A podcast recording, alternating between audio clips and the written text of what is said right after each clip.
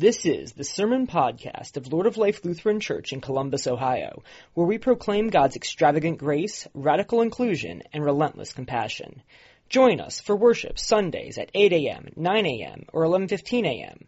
For more information, please visit our website at www.acceptingall.com. The Holy Gospel according to John, the 18th chapter. Glory to you, O Lord. Pilate entered the headquarters again, summoned Jesus, and asked him, Are you the king of the Jews? Jesus answered, Do you ask this on your own, or did others tell you about me? Pilate replied, I am not a Jew, am I? Your own nation and chief priest have handed you over to me. What have you done? Jesus answered, My kingdom is not from this world. If my kingdom were from this world, my followers would be fighting to keep me from being handed over. But as it is, my kingdom is not from here. Pilate asked him, So you are a king? Jesus answered, You say that I am a king. For this I was born, and for this I came into the world, to testify to the truth. Everyone who belongs to the truth listens to my voice. The gospel of the Lord. Praise to you, O Christ. Grace and peace be yours from Jesus, Lord of Lords, King of Kings, God of Gods. Jesus said, One reason, and for one reason only, I came into this world, and that was to testify, to bear witness to the truth. The very next thing in Scripture, the very verse after this gospel reading, is Pontius Pilate's response to that. And I have to tell you that it sounds a lot like our postmodern babble that passes as spirituality today. Pilate says, well, well, what is truth? And then, as often the case when no one cares about truth unless they want to beat somebody else up with it, Pilate, who as you know will ultimately condemn Jesus to crucifixion, Pilate defends Jesus. He's a good man. I don't find anything wrong. I can't bring any charges against him. No joke, Pilate. He's the Lord of Lords, the King of Kings, capital G God of all the little gods, who's going to rise from the dead and sit at the right hand of the Father, who's one day going to come back and judge in mercy and in grace and love the way no king ever has or ever will, the living and the dead. And you, little Pontius Pilate, you find nothing wrong with him. As if what you or anyone else believes is the key to the whole thing. It's really hard to know what's true. I don't know that anybody would disagree with that. When I was a child, it was the start of the big science movement that we're going to study enough science and that's going to solve everything. But as you know, even science is up for grabs. Nobody can even agree on science, and everybody manipulates science. Don't confuse me with the facts. What are the facts? And it's really hard to know who to trust. There are very few heroes and heroines anymore, very few authority figures. Most of us have been smudged. Coaches, clergy, politicians, teachers, we were taught as children to question authority, and for a very good reason, because authority is questionable. Everyone has his or her own version of the truth. I've always thought, and Steve Rose, Russ, Russo actually showed it to me. He has something like this on his iPhone, and I, I, if I'd figured out how fast, I, I'm using it right now. I've always thought it'd be great to have something called a truth detector. It'd be like those old-fashioned Geiger detectors, you know, in the, in the old black and white movies. That when it got close to the uranium, it would beep louder and louder, and would let us like figure out who's being just a tad dishonest from time to time. Beep a little bit if someone's lying. Beep, beep, beep, beep. Beep a lot if they're really lying. Beep, beep, beep, beep. Here's some things I've discovered. You would have a hard time watching television. Beep, beep, beep, beep. You would watch no commercials. Beep, beep, beep, beep. No one would watch a presidential debate. Beep, beep, beep, beep. It would change a lot of relationships. Beep, beep, beep. Even relationships in the church. Beep, beep, beep, beep. It's so hard to know what is really true. And yet, who else could argue with this? Truth is essential. It's essential for life to work. Can a marriage survive without truth? Can your relationship with your children or with your parents survive without truth? Can any relationship survive without telling the truth? Can a culture survive without integrity? Happened only once during my sabbatical, I'm proud to say, but when you see those flashing lights in the back rear view mirror, it was just a tail light, thankfully. Can you imagine being a person of color in America when you see that? What would it be like to live in a country or a community where you couldn't trust the police or the military or the government or the leaders of the world with the powers that they wield? Pharmacist mixes the drugs that I need. I need to stay alive. And if he or she dilutes the drug in order to sell a little bit out of the back of the store, I'm going to be a goner. We depend on the restaurant, food processing chain to have a certain level of sanitation and to value telling the truth more than making a profit. I hope you're getting the picture here. When you question whether a little bit of lying is a serious issue, it is. It's serious. Ask yourself, what would it be like to live in a society, in a community where no one could be trusted? Truth is absolutely essential. One of my top 10 books of all time, Scott Peck, 1998. I was totally dismayed to look up on Amazon and find out I could buy it for a penny, a hard copy for a penny. Every one of you should go out and buy this book. One of the things that Peck says is that God created us, designed us for, and to thrive in relationships, honest, truthful relationships, in community, that God created us for real community, and that deep inside each one of us is a desire, is a created need for intimacy with other human beings, for community. Now, that isn't exactly a new thought to Scott Peck. That's John Donne's No Man is an Island, entire of himself. Every person is a piece of the continent, part of the main. But Peck takes it further. Peck goes on, he says that too often, even though we desire and need community, we settle for something he calls pseudo community or fake, lying community, where in that pseudo community, misunderstandings are buried for the sake of peacekeeping, hurt feelings are hidden, Frustrations never are aired. Difficult questions, admitting wrongdoing, telling the truth, taboo in pseudo community. And the underlying rule in a pseudo community is don't rock the boat, just get along, let's not irritate anyone. And here's the thing that's not real. That's not real peace. That's not real life. It's counterfeit, pseudo peace. And he argues that until you go through pseudo community, you can't find peace. Misunderstandings need to be resolved to find peace.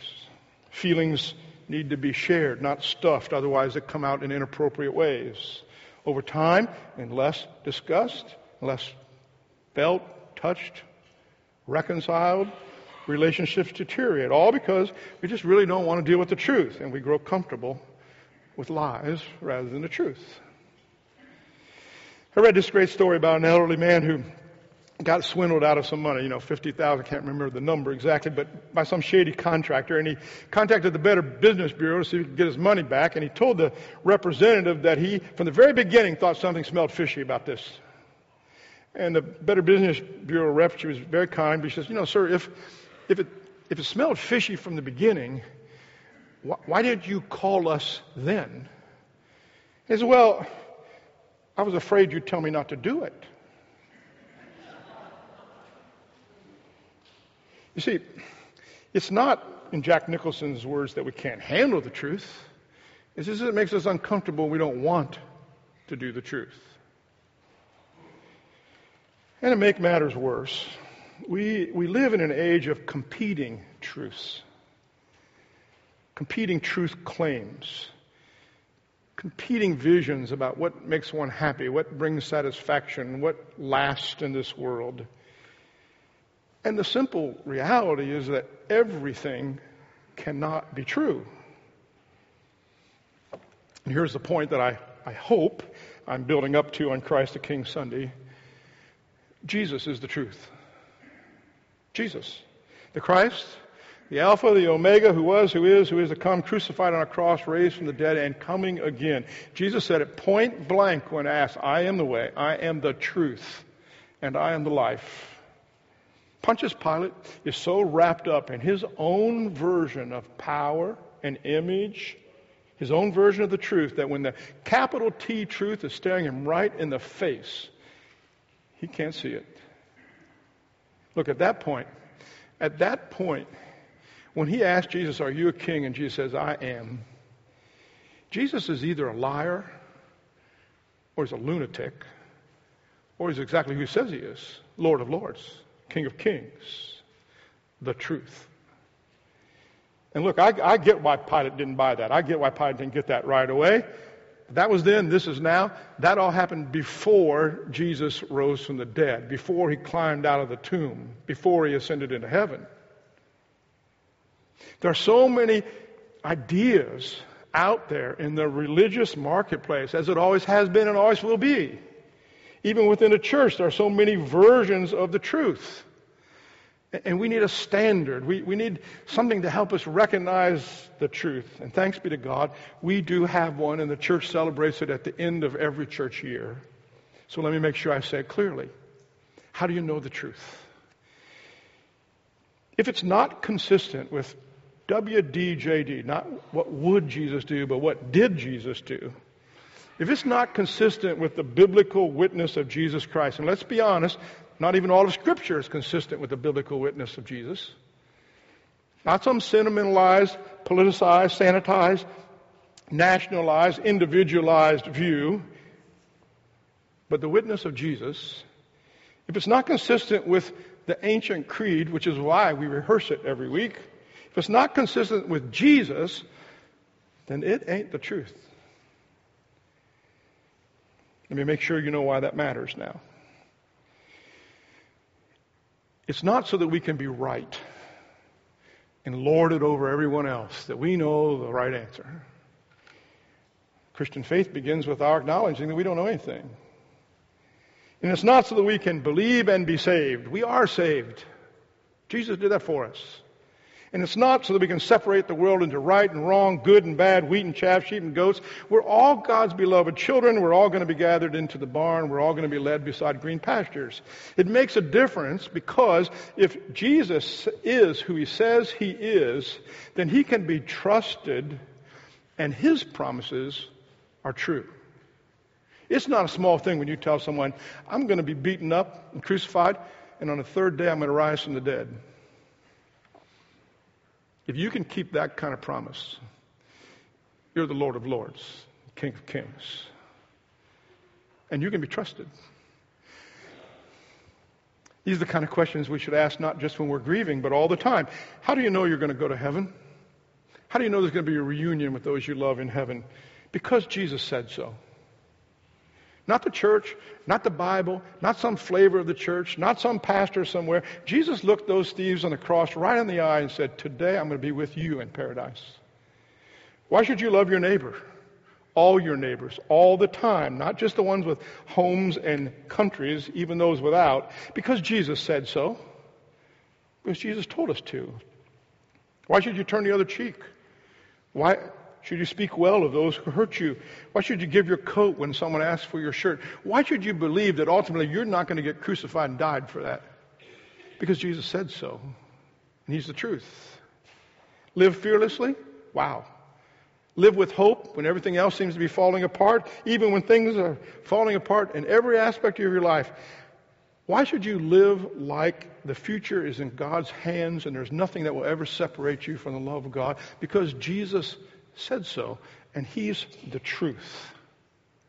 The truth matters. Reminded of this Taoist story. A young student monk wanted to learn from his master about jade, about the spiritual depth of jade. You know, Taoist thing, jade's kind of an important thing. Uh, but went to the master and said that's what he wanted to do. The master put a piece of jade in his hand and said, hold on to that. And then he began to talk to him about philosophy, about the stars and the moon and the sun and about all things. And after about an hour, he took the stone back and he said, come back tomorrow. And then the same thing happened the next day, and the next day, and the next day. Never once a mention of the jade. Every day holding it in his hands. Treasure. Boy's understandably getting frustrated. When am I actually going to learn about jade? But he trusted the teacher. Said differently, the teacher was worthy of his trust. And one day, as they began, as he had done every day, the old master put a stone in his hand, but it wasn't jade, and instantly the boy said, Hey, that's not jade. He knew jade. He knew it. He had been living with it, holding it. And never again would he ever be fooled by an artificial stone. Next week is Advent, the start of a new church year in which we begin to express our longing and waiting for God to bring this world to a better place. Unfortunately, I think it's also known in our postmodern culture as pre Christmas. Every value of Jesus will be put to the test in our culture between now and the birth of Jesus. So the church sets aside one Sunday at the end of the year, and as we look forward a new year of waiting and longing, one Sunday of the church year to remind us where real hope resides, where the truth is found, and to make one and only one point. Jesus is the truth, now and forever. His promises are true, we shall not be fooled by an artificial. We proclaim Jesus died, risen, ascended into heaven. We proclaim King of Kings, Lord of Lords, Gods of God, capital G God, King of love, Good Shepherd, friend of sinners, Savior. Whether we like it or not, whether we prove it or not, whether it's popular or not, He's the real deal. Jesus, the truth. Amen.